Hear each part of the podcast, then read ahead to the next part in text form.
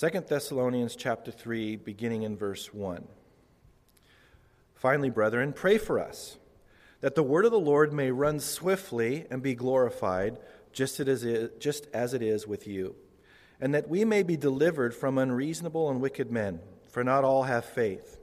But the Lord is faithful, who will establish you and guard you from the evil one. And we have confidence in the Lord concerning you, both that you do and will do the things we command you. Now may the Lord direct your hearts into the love of God and into the patience of Christ. But we command you, brethren, in the name of our Lord Jesus Christ, that you withdraw from every brother who walks disorderly and not according to the tradition which we or he received from us. For you yourselves know how you ought to follow us, for we were not disorderly among you, nor did we eat anyone's bread free of charge, but worked with labor and toiled night and day that we might not be a burden to any of you, not because we do not have authority, but to make ourselves an example of how you should follow us. For even when we were with you, we commanded you this If anyone will not work, neither shall he eat. For we hear that there are some who walk among you in a disorderly manner, not working at all, but are busybodies. Now, those who are such, we command and exhort through our Lord Jesus Christ that they work in quietness and eat their own bread. But as for you, brethren, do not grow weary in doing good. And if anyone does not obey our word in this epistle, note that person and do not keep company with him, that he may be ashamed. Yet do not count him as an enemy, but admonish him as a brother. Now may the Lord of peace himself give you peace always in every way. The Lord be with you all. The salutation of Paul with my own hand, which is a sign in every epistle, so I write. The grace of our Lord Jesus Christ be with you all. Amen. Let's pray together.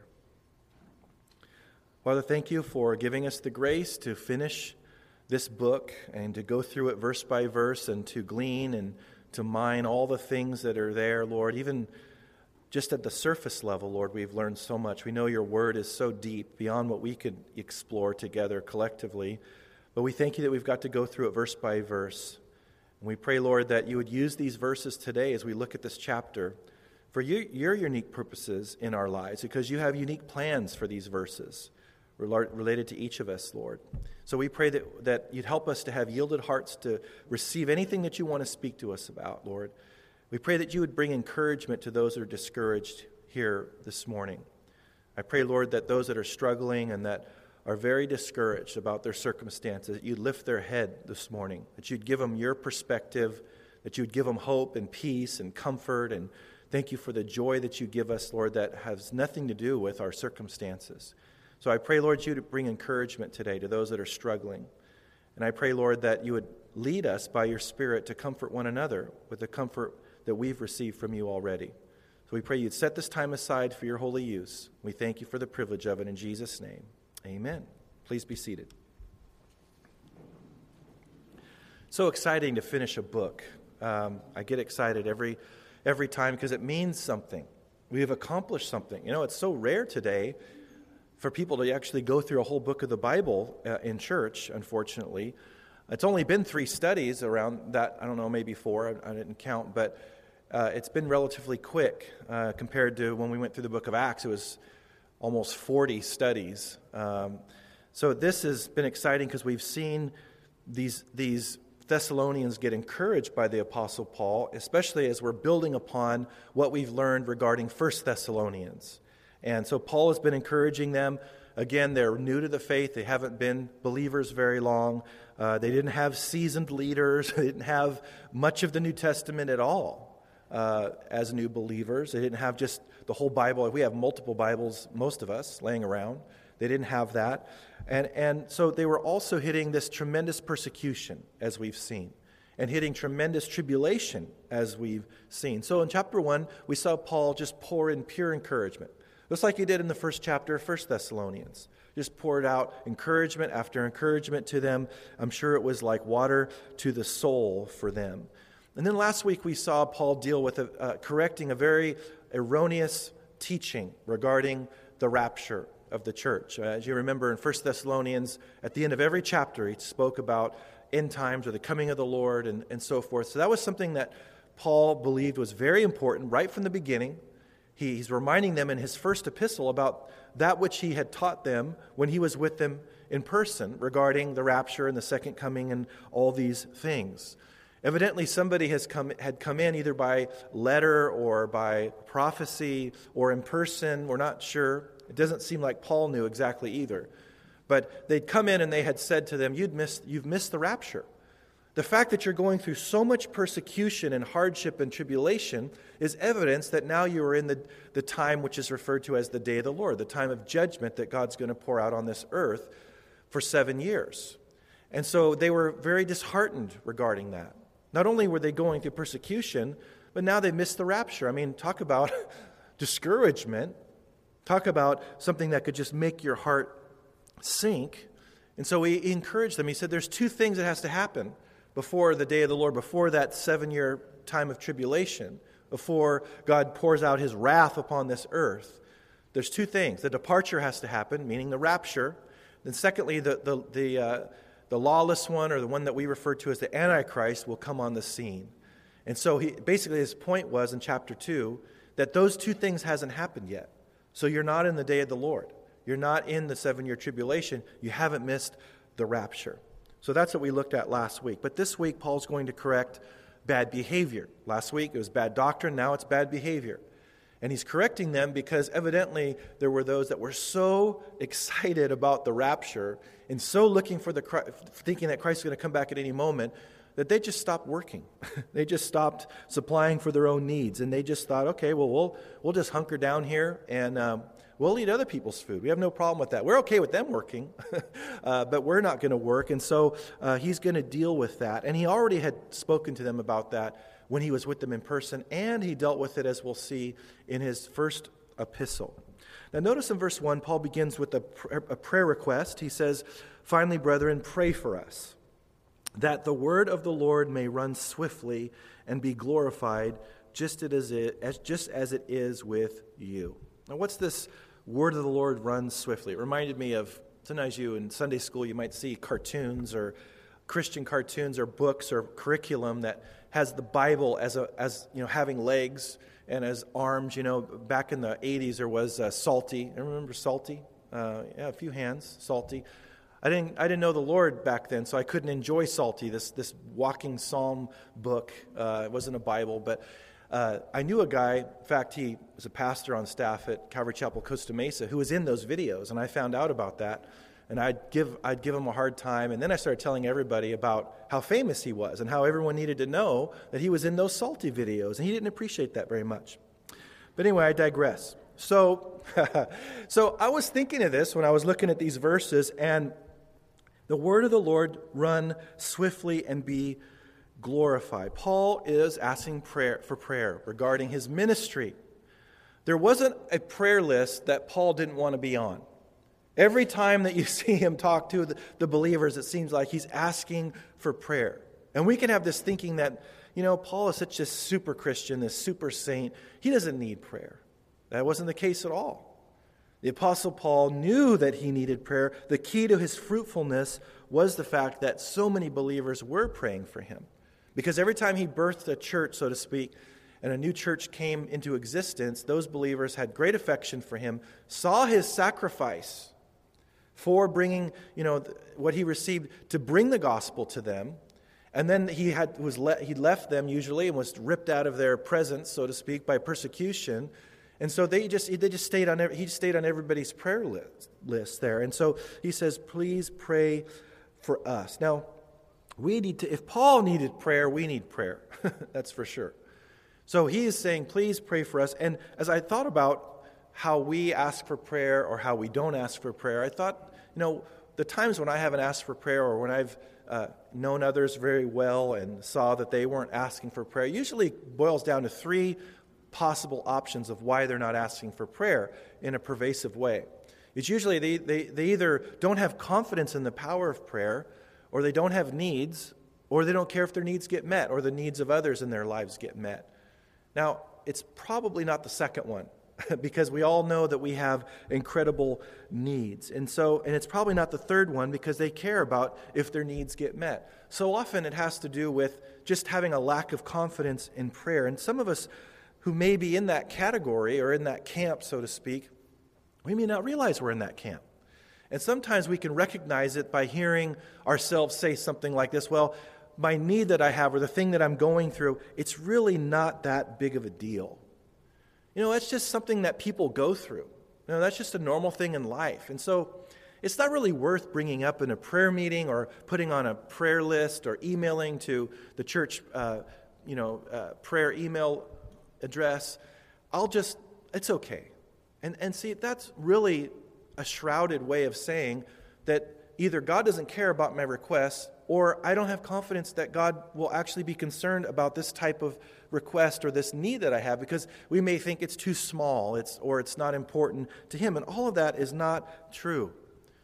God's called each one of us to be praying for one another. And, you know, I could I can beat the drum all day long, and all of us would feel guilty about our prayer lives. I mean, we all fall short in some respect. And that's not my heart to make everyone feel guilty and walk in condemnation or anything like that. But the, the point is, God's always working to grow us in our prayer lives and to let people n- know about the needs that we have. And there isn't a need that's too small, and there isn't a need that's too great.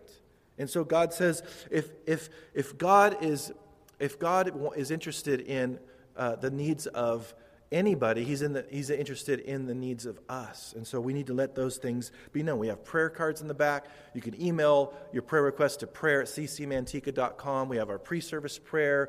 There's all kinds of ways that you can take advantage of the saints praying for you. Paul was going to take advantage of this opportunity. And, and so we should as well. Now, notice the reason why Paul prays is not related to his own material needs or comfort, or he doesn't pray for a new horse or, you know, um, something related to his own personal affluence or anything like that. He's praying for influence. He's praying for ministry. He's praying for the fact that God's word through his life and the life of the team that, that, that he's a part of would have incredible fruitfulness. And so he says, I want this to be something that it's on your lips and on your heart to be praying for us because we know the, the power of prayer. When we were praying about starting this church and planning this church, and we knew that it was coming up months ahead of time, we started meeting regularly for prayer. And we prayed similarly to this request regarding God's word running swiftly and to be glorified. And it's, it's weird to think, well, how could, how could God's word be glorified? Aren't we supposed to glorify God and not his word? Well, in the, in the Psalms, it says that he magnifies his word above his own name. And we can't disconnect his word from him. Of course, we know that Jesus is the word. And, and, so he's saying the influence of the Word of God through our lives need to be, needs to be pervasive, needs to be influential, and the key to that is prayer. And so we knew that, and we started praying that the word of the Lord that's, that's taught here would be uh, you know, so influential and making such an impact that God would be glorified, and His word would have the reputation that His word is enough. That we don't have to go, and through, go through all the, the fads and all the teachings that are so popular, the man centered teachings, the self help things, and all these things that are not uh, in line with what Scripture says for us to be about and for us to, to teach and be a part of and that that would never change. Because we know ourselves. We were praying god protect us from getting you know uh, creative or cute with, with what we teach and what's coming through uh, you know the, the ministries there at, at the future church that we are about to plant. And, and so we, that's always our prayer. We wouldn't leave god's word. We would stay close to, to, to you know, the faithfulness of, of teaching his word and all the ministries representing his word. And, and god has honored that prayer up to this point but we need to continue to pray for that. Now, notice in verse 2 the second thing for which he asks for prayer deliverance from man. He says, and that we may be delivered from unreasonable and wicked men, for not all have faith. He says, unreasonable and wicked men. It's not just men, by the way, there's unreasonable women. uh, that don't have faith as well. I mean, I just think of Jezebel in the Old Testament. Uh, but Women can persecute too. So he's saying people, basically, unreasonable and wicked people that don't have faith. These are people that are not in submission to the obvious revelation of the Messiah and how he's revealed himself in the Old Testament to be uh, the, the, the Messiah that he's revealed in Christ. And that God painted this beautiful portrait in the Old Testament of the Messiah so that when the Lord Jesus came, we wouldn't miss him. And so, not all have faith, not all believe what his word says, and thus they are unreasonable and wicked. I love the fact that God's assessment of, of those that don't believe that Jesus is the Messiah is that they're unreasonable and that they're wicked. They, they point all these other, or they, they point to all these other names and designations about what they should be uh, represented by and, and what they should be called. But God says they're unreasonable and, and, and wicked. And it cracks me up that they say that our faith is unreasonable. They, they believe that nothing exploded into something and caused all this obvious design there. But we're unreasonable. You know, they believe in UFOs. You know, and then you have these scientists that say if we received one sentence of language from, from outer space, we would know there's intelligent life out there. And then the DNA is so much like language and so much more complex than the most complex languages in the world. And but no, no, that doesn't mean there's intelligence that are behind, you know, that, that's behind the creation of man. No, no, no. That's that's unreasonable to think that. And it's just absolutely crazy. So Paul understood that praying for him and his ministry was very important. He needed deliverance. Now he doesn't he's not afraid to ask them to, for prayer from deliverance, even though they're in the middle of being persecuted themselves. He wasn't thinking that they were so sensitive to that fact he couldn't ask them for prayer. He said, No, no, no. That's, you need to be praying for me. I'm praying for you that you're going to be delivered from this persecution and this tribulation, but you need to be praying for me. Sometimes we think when we're going through a trial that we just have to focus on ourselves. We just have to hunker down, shut everything out, and focus on ourselves. Paul is saying, don't focus just on yourself. Focus on the kingdom. Focus on other people. Pray for other people. Get your focus off yourself. Get your focus onto God and to others. And Paul wasn't afraid to ask them to do that. And no doubt they did. Now, notice in verse 3, he used a contrasting word there, but. He says, But the Lord is faithful, who will establish you and guard you from the evil one. So he's saying, You're different than those that are persecuting and those that are unreasonable and wicked.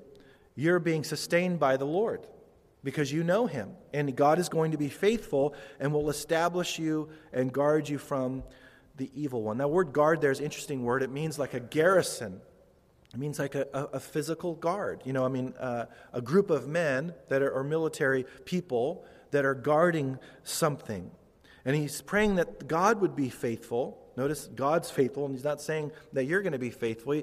Paul has his faith in the Lord regarding their spiritual uh, protection and their spiritual growth. And he says that God will establish, despite persecution, despite bad doctrine that he, that he dealt with last chapter, and despite the influence of bad behavior among you, that God's going to be faithful and he's going to set a garrison or a military protection, so to speak, around your life. And, and, and the evil one, you don't have to be afraid of the evil one. Sometimes in the body of Christ, we have an unhealthy view of the enemy. We put too much focus on him. The enemy this, the enemy that, the enemy, you know. And, and before you know it, all you're thinking about is the enemy. And there's a demon behind every rock, and, and everything is the enemy's fault. And before you know it, you're you're giving so much attention to the enemy, you're not even thinking about the Lord, who's sovereign and who's infinitely bigger than the enemy. And so God's called us to have a healthy view of, of the enemy's influence in our lives. So much of what happens in our lives, you know, related to temptation and so forth, James says that when we're tempted, we're carried, carried, um, we're, we're carried over from tempted from without from our own flesh from our own sinful natures. Now of course the enemy is involved in that but so much of it is that is us not putting off the old man and putting on the new man.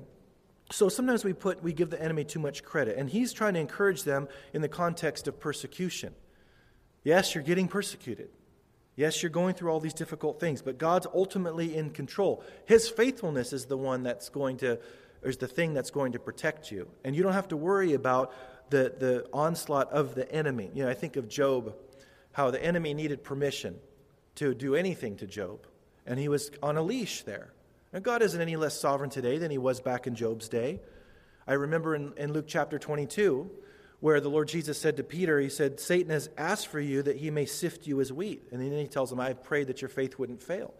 But he did say the enemy has asked that's asking permission there. And then we're told in 1 John chapter 5 verse 18 this, we know that whoever is born of God does not sin, but he who has been born of God keeps himself, and the wicked one does not touch him. We're also told he's given us all authority over the enemy in Christ. So there, we have to recognize we're walking around with Christ's authority as a Christian. And as we walk in his ways and as we follow him and as we submit our lives to him, we can have confidence that he's working even that which is meant for evil in our lives for our good to further conform us into the image of Christ and that Satan is on a leash. And does that mean that we ignore him and neglect what he's doing and so forth? Not at all. There are times where God reveals to us through His Word and through other means what the enemy's up to in our lives or other someone else's life. We may be given a, we may have a, a discerning of spirits spiritual gift, and He reveals things to us. Paul said in one place, "We are not ignorant of the enemy's devices." So we're supposed to have a balanced view. We don't blame everything on Him. We don't give Him too much credit. We don't neglect the fact that He's working and He's trying to do things. We have to have a healthy view of that. And so, Paul's encouragement to them going through difficulty is that God is going to be faithful. You need to see God first. He's the one that, that supremely should be in your focus. Even with all the persecution that we see in the book of Acts, they're always looking to, to God. They're sovereign Lord, you are, you know, they would, they would rehearse those things and rem, not remind him like as if he forgot, but they would declare it as a, as a statement of faith that you are the sovereign, you rule everything, and, and you know, they would ask to be refilled with the Spirit, and God would give them boldness and so forth, and he would, and, and, and he would compensate supernaturally for what the enemy was trying to accomplish uh, through wicked people. So he says there in verse 4, and we have confidence in the Lord concerning you. Notice it's in the Lord. I have confidence in the Lord concerning you, not in you. Both that you do and will do the things we command you. So he uses this word command there at the end of verse 4. It's a military command. In fact, there's a lot of words in this passage that are military terms in the original language. We're celebrating, you know, Veterans Day this weekend, and uh, you know, in, in, a, in an army or a navy or in some military, there's an order. God, you know, the kingdom of God is not a democracy. We've brought that in from our culture into the scriptures. There's a, the scriptures are all about a, a, an order and there's leadership and so forth. Now, there's not leadership, there shouldn't be leadership that are lording over people and abusing people and so forth, and the direction of ministry can't come to them. The direction of ministry has to come from them and from us to other people. But there still is an order, there still is an authority structure, and, and, and Paul is re- referencing uh, that here. But he says, I have confidence in the Lord. That's interesting. Because he doesn't say, I have confidence in you. He says, I have confidence in the Lord that you are currently doing and you will in the future do all the things that we command. And again, that word command is a military term. It means something that a, a superior officer says to an inferior officer in the chain of command. And he's going to use the word disorderly uh, coming up, and it means to uh, break rank. It means to get out of order, like when you're marching and someone breaks rank, they turn left when everyone else turns right. It's obvious. And so he's going to use that term to describe people getting out of order and sense of where the ch- that God is leading the church, the God's army related to his kind of military there. We're told in Philippians chapter 2 verse 13 that it is God who works in you both to will and to do for his good pleasure. That's why Paul is saying we have confidence in the Lord. Any true believer that has the Holy Spirit living inside of him or her, that's been born again, has had that spiritual birth, they have a desire to please the Lord. God puts that in them by his Holy Spirit. Jesus said, The Spirit is willing, but the flesh is weak. We have two opposing natures as we come to know the Lord. We already have the sinful nature that we retain that. I wish it went away when we came to know the Lord, but it doesn't. And then when we receive, receive Christ, we receive the Holy Spirit who makes our dead spirit alive, and he gives us this desire to follow Christ and to do what's right. So now we have these competing natures, and whatever one I yield to and feed is going to win over the other. It's just Christianity 101. Doesn't matter if we've known the Lord for 30, 40 years. Whatever we feed is going to win out over the other. And we have to feed that, uh, that, that spirit every single day. To have that spiritual life and vitality. The Lord Jesus said, Man does not live on bread alone, but by every word that proceeds out of the mouth of God. So we feed on him spiritually every single day. And so Paul knows that, and that's why he says, We have confidence in the Lord concerning you. And as we submit to the authority that God has placed in our lives, we're going to grow spiritually. And as we grow spiritually, we are further going to submit to the, to the authorities that God has placed in our lives for our good. And so as we cooperate with how God has set things up, then we grow exponentially, and that's what God has in mind for us.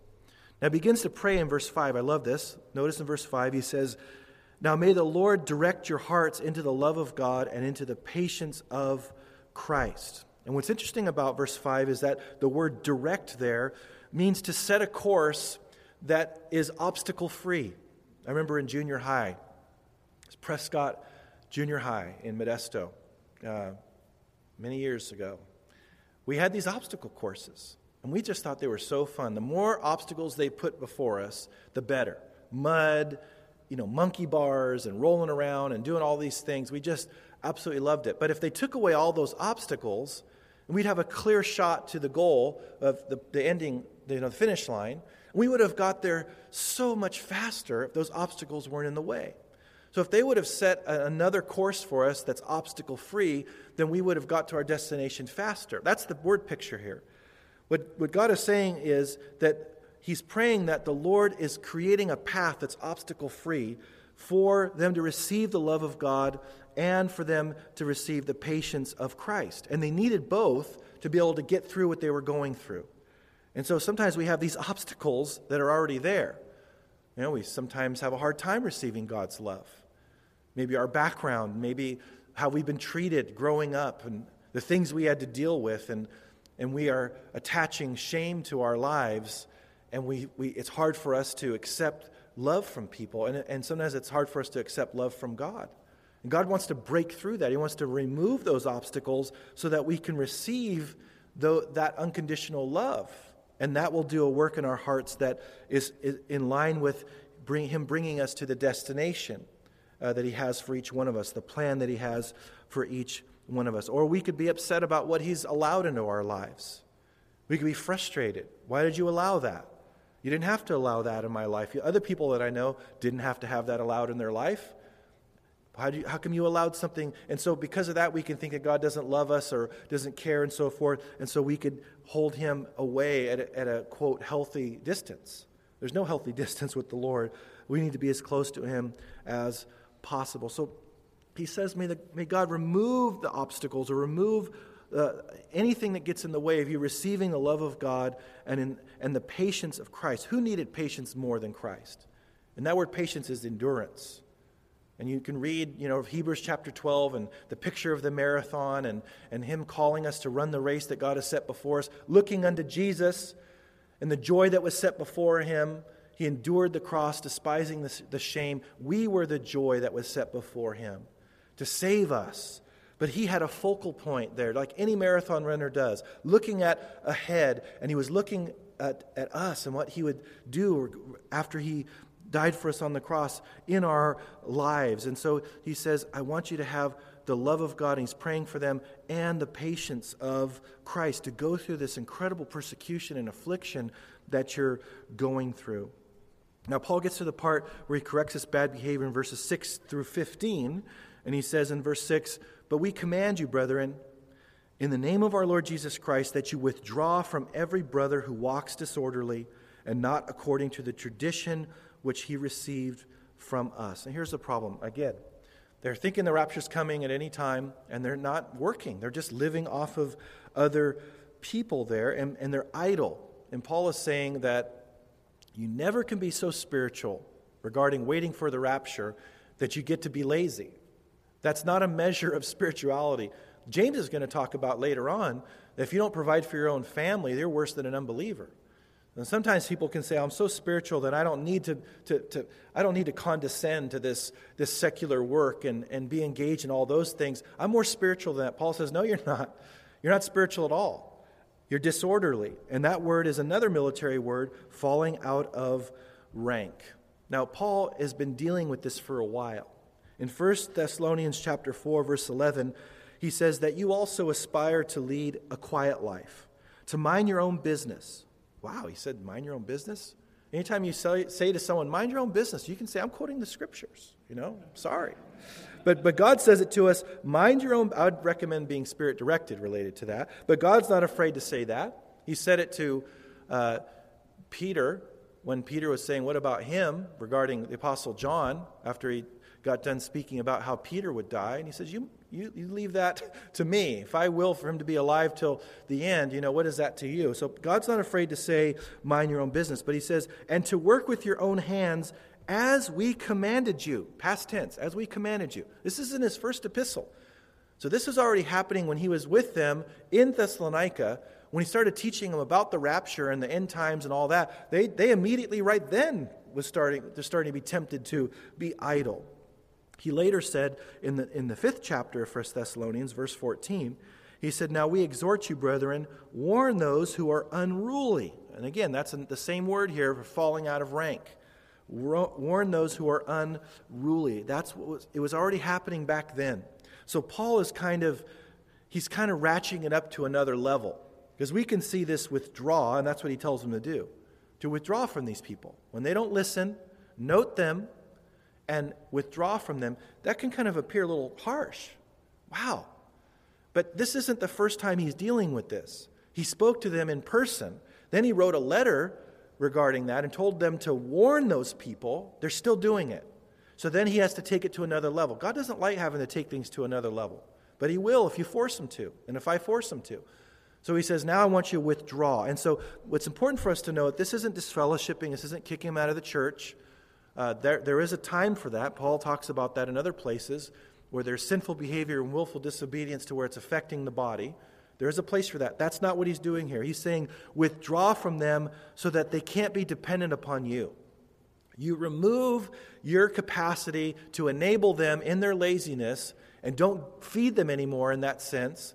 And so they can't uh, circumvent the process that God's trying to bring them through to get them to be uh, hardworking and responsible. And I'm sure they, they would get accused of not being loving. Oh, you claim to be a believer and you're withdrawing from me. How dare you? You're saying you're a Christian. How is that agape love and all this stuff?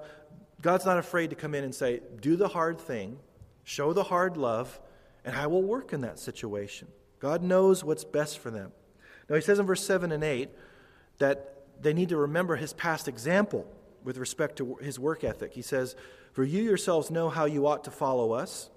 For we were not disorderly, same word, among you, nor did we eat anyone's bread free of charge, but worked with labor and toil night and day, that we might not be a burden to any of you. He says, I'm not asking you to do anything you didn't see us do. We're not, we don't have a separate set of rules. Sometimes you see clergy have a different set of rules for things because they're clergy. They don't have to do certain things. God doesn't, He's not into that. He says you need to be an example.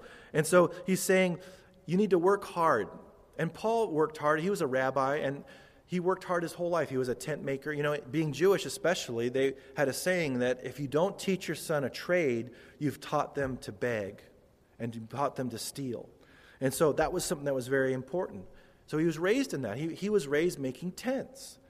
So Paul's schedule was this. They, they would, he would work during the morning and he'd work hard making tents, and then in the afternoon they would take four or five hours off in that culture. And in the heat of the day. Then they come back and they work in the evening and finish up around 9 or 10 in the evening.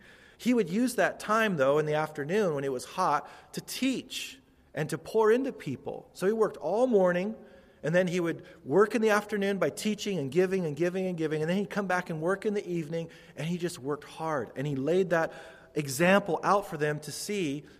And he's going to get into the fact he didn't have to do that, but he did it as an example.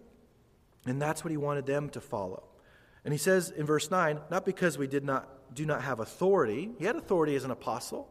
Many places he talks about not muzzling the ox let, you know, in, in other words, the, the ox had, was free when he, when he helped with the farming to eat from some of the grain that he helped uh, farm. And he says, don't muzzle the ox related to uh, the leaders. They have, they have the right to receive from the ministry and so forth. He had the authority, but he wanted to be an example of how you should follow us. For even when we were with you, we commanded you this if anyone will not work, neither shall he eat.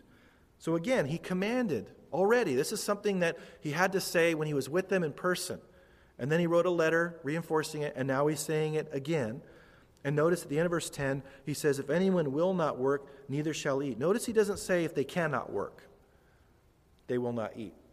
This is talking about people who can work, but they choose not to because they're so spiritual that they're waiting for the rapture and all these other things. It's not talking about the person that wants to work and can't find a job, or a person that physically can't work because of certain circumstances, that they just can't find work and so forth. They can't physically accomplish uh, you know, a vocation or whatever. That's a whole other set of circumstances. He's talking about people that can work who choose not to. That's why he says, if he will not work, neither shall he eat. God's called us to be industrious. It's not unspiritual to work hard. You know, it's amazing how people can have that mindset, even leaders. You know, they're, they're out there playing golf all the time and just goofing off and not being accountable, and that should never be. They should be working really hard to be an example. You know, I work six days a week, I have one day off, and oftentimes I don't even get that day off. And I'm not saying that to say, look at me. I'm saying that it's, ministry is hard, it's sacrifice. And how can I ask you to sacrifice and to be obedient to what God's word says and to work hard and serve and give your life away and all those things if I'm not willing to do it? I have to lead by example. Jesus said in John chapter 5 verse 17, "But Jesus answered them, my Father has been working until now, and I have been working." God's all about work. He's been working. He's the example. Even back in the Garden of Eden, before the fall, people say, oh, that working, that became, came because of the fall. No, they were tending that garden before. And even in the millennium, it says we're going to be serving him. He calls us servants in the context of heaven and so forth. We're going to be serving in heaven. God's not afraid of work. He's very industrious, and he's not afraid to require people to work, even in the context of being helped. In the Old Testament, he had the, the law where uh, you couldn't go back and, and harvest a second time, and you had to leave the corners of your field not harvested so that people could come and get food, the, the poor. But he didn't just hand it to the poor, they had to come and work for it. So it wasn't just something that they did and got, you know, uh, something that was free without any effort because there's dignity in working hard. They could come and say, I worked for this food as they went out and gathered it. Even when he supplied manna to the, to the people, they had to come and bend down and sweep it up, and there was procedure related to that when he supplied for them in the wilderness for 40 years. It, wasn't, it didn't just make it appear in a glass jar on their counter, they had to, to work for it. And so being lazy is not being spiritual. You remember that Lord Jesus, when he was baptized, the Father spoke from heaven and said, This is, this is my Son in whom I am well pleased. What's interesting is that the tense there is saying that this is my Son in whom I am already well pleased. And in part, that, was, that occurred because the Lord Jesus was a good, hard worker as a carpenter. I'm sure if you went into his shop, it wasn't a mess and it, he wasn't slothful and he wasn't trying to get, a, get away with not working. He was a very hard worker all the way up, all the way through his uh, public ministry. Now, he says in verse 11 specifically the charge. He says, For we hear that there are some who walk among you in a disorderly manner. Is that word again? It means falling out of rank. Not working at all, but are busybodies. When we're not doing what we're supposed to be doing, it gives us a lot of time and, you know, to do things that we shouldn't do. When we're not working, we're not occupying till he comes. Jesus said, Occupy till I come. He didn't say hang out in a lazy chair and La-Z-Boy chair and eat bonbons and play video games and goof offs in your life. He said, Occupy, be about my business. And when we're not about his business, it gives us a lot of time to get into trouble. You know, the old saying that, that uh, idle minds and idle hands are the devil's workshop. That's still true. There's a lot of wasted time that are, is the breeding ground, so to speak, or the little petri dish for sin and, and creates that environment. So we should be busy working hard. And it even means modeling that for our kids and training them up. So often there's parents that are afraid to make their kids work hard because we're so afraid that we're going to cause damage to them if we cause them to overwork somehow. CPS is going to be knocking on our door, you know, and hey, you're, you're, you're a, kind of a slave driver. What are you doing? And we're afraid to have them work hard. God wants to, us to train them up to where, yes, it's difficult. We don't have to pay them money every time they do something around the house. Just work, you know, learn, establish in them a, a very good work ethic. Just that alone will cause them to be an amazing salt and light, you know, to, to be salt and light out in this world because this world's getting the opposite more and more and more. And next, he's going to say, you know, basically, shut up, get a job, and get your own food. That's really my, you know, the, the, the, the reality of it. In verse 12, he says, Now those who are are such we command and exhort through our Lord Jesus Christ that they work in quietness and eat their own bread. I mean, that's, that's a little bit different of a translation what I said. Um, but really, that's what he's saying. Be quiet, work hard, and eat your own food. I remember when I was a kid, I'd go over to my friends' houses, and I'd just open up cupboards, and I would just eat those Oreos and I'd open up. I mean, in fact, I did with Vicky right here. She's here uh, that I've known for since I was a teenager. I used to go into her kitchen and raid her house of food, you know, until eat your own food, Pat. You know, I heard that. You know, and he's saying do that in general for your life. Take responsibility for your life, and and work hard.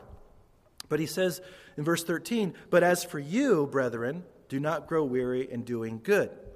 Now we can separate this and try to divorce it from the main context, which is working and supplying for your needs, but we can't.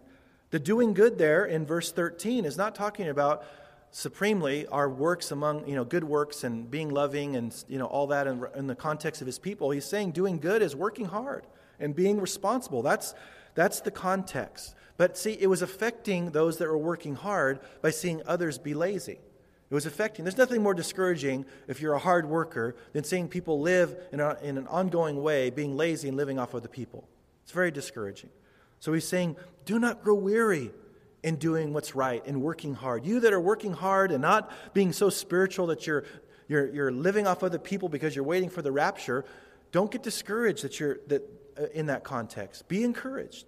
You're doing what's right. And I want to encourage you this morning. If you're working hard, you're doing what's right, you're where God has you. Don't grow weary in that. And I don't believe in, in burnout. I don't. I believe you can be weary in, uh, in, your work, but not weary from your work. I mean, you can get tired of working in the sense of being exhausted. But if you're really doing what God's called you to do, you should be able to do that in an ongoing way. I'm not talking about not having vacations or anything. I'm just saying, in an ongoing way, you should be able to serve and never get burned out. I don't believe in burnout. Because if you're doing what God's called you to do, He's going to give you the grace and the power to do what He's called you to do. So He's going to give you everything that you need. So if you're burned out, you're either doing it in His strength or in your own strength, or not in His strength, or you're doing something He hasn't called you to do. Very simple. I don't think that uh, there's anything more complex about it. Uh, we have to do what God has called us to do. That's why we don't pressure people to do what is going on here. We want people to be doing it in because they're called to do it and they're gifted to do it and they're doing it in His strength. Because if they're not called to do it, there won't be any grace for it from, from the Lord. And then it'll be striving and it'll be uh, not a blessing to the Lord. So that's, that's what we try to do around here. Verse 14. And if anyone does not obey our word in this epistle, note that person and do not keep company with him, that he may be ashamed. Yet do not count him as an enemy but admonish him as a brother. So if a person is irresponsible, they can work, but they choose not to, and they're living off other people, we're supposed to do two things. First of all, we're supposed to admonish them, which means to warn them. Oh, I don't want to hurt anyone's feelings. I want everyone to like me. I'm never going to open my mouth related to that. That's not what God says right here. Verse 15 says, You are to, in a spirit directed, loving, appropriate, tactful way, warn them that that's not God's plan for their life. That includes our kids. If our kids are not doing what they're supposed to be doing, we need to warn them. We need to warn them of what's happening in their life and what the repercussions of their decision making are. But also, we're supposed to, to withdraw from them, not keep company with them. And, and this is the, the, the goal is not to hurt them. That's not God's intent here. He says that they may be ashamed. Why? So that they could just be ashamed for the rest of their life and just live a horrible life? No. That they'll come to their senses and they'll realize that I can't do this. I can't continuously be non productive and, and, and, have it be okay. And then it also removes their, their, their, their ability to mooch off of us or to, to get uh, supplied from us their needs and so forth when God wants to use that.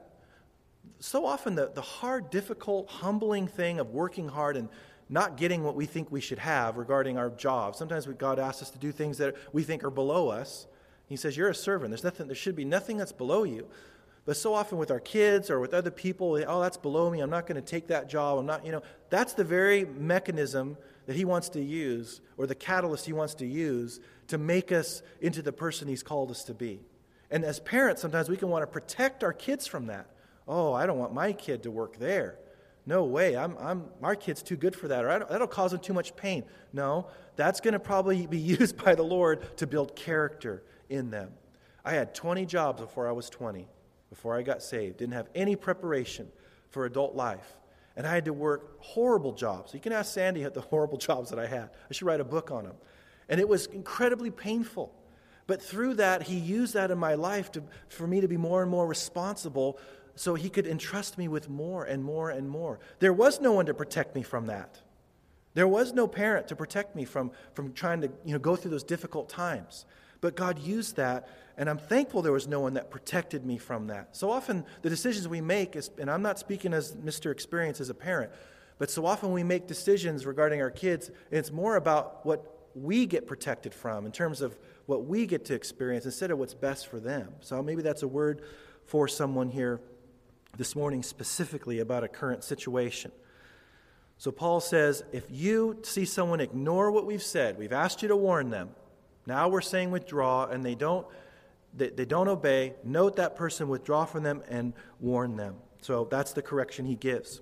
Now he closes in verses 16 through 18. He says, Now may the Lord of peace himself give you peace always in every way. Again, they're going through persecution, they're going through tribulation.